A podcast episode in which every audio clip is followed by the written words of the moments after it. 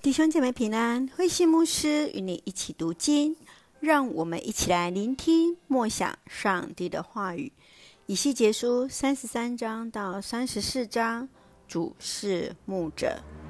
以西结书三十三章，以西结指出与上帝立约的以色列和列国的犯罪，终将面对上帝严厉公义的审判。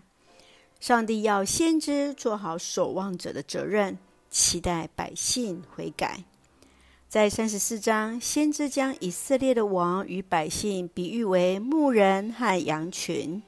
以西结来警告那假的牧者，并带来上帝的应许：上帝将自己带领百姓，如同羊群回归，牧养群羊。让我们一起来看这段经文与默想，请我们一起来看三十三章第八节：如果我宣布某一个邪恶的人一定死，你不去警告他，劝他改过自新，这个人固然会因自己的罪死亡，我却要向你追讨他的血债。守望者的工作是在敌人逼近前，要发出警告，警告百姓。上帝要以西结作为一个守望者的责任，是对百姓的罪恶发出警告，当在上帝的面前来悔改。然而，没有人喜欢他的提醒。亲爱的弟兄姐妹，你认为在今天，谁是担任那上帝所差派守望者的工作呢？你认为信仰的守望者要有什么样的装备与作为？我们又当如何去察觉守望者所发出的警告？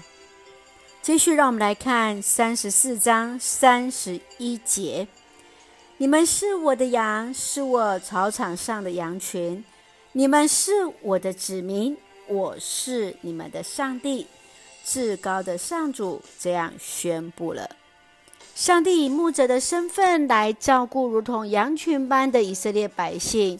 过去如同牧者般的祭司和先知，面对百姓不仅没有照顾，反倒用暴力对待他们，或是向他们宣告假的平安的讯息。上帝要按照公道牧养羊群，照顾软弱的。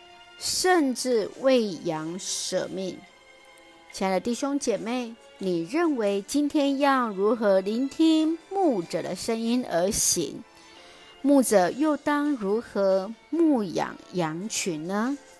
求主来帮助，让我们一起来聆听牧者的声音，一起用三十四章十五节作为我们的金句。我要亲自做我羊群的牧人，为他们寻找可安歇的地方。我至高的上主这样宣布了。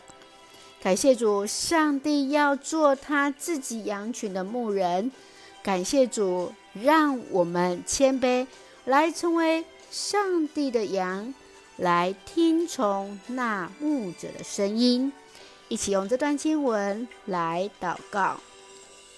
亲爱的天父上帝，感谢上帝深爱我们，带领我们新的一天有主同行。感谢主，让牧者成为我们的守望者。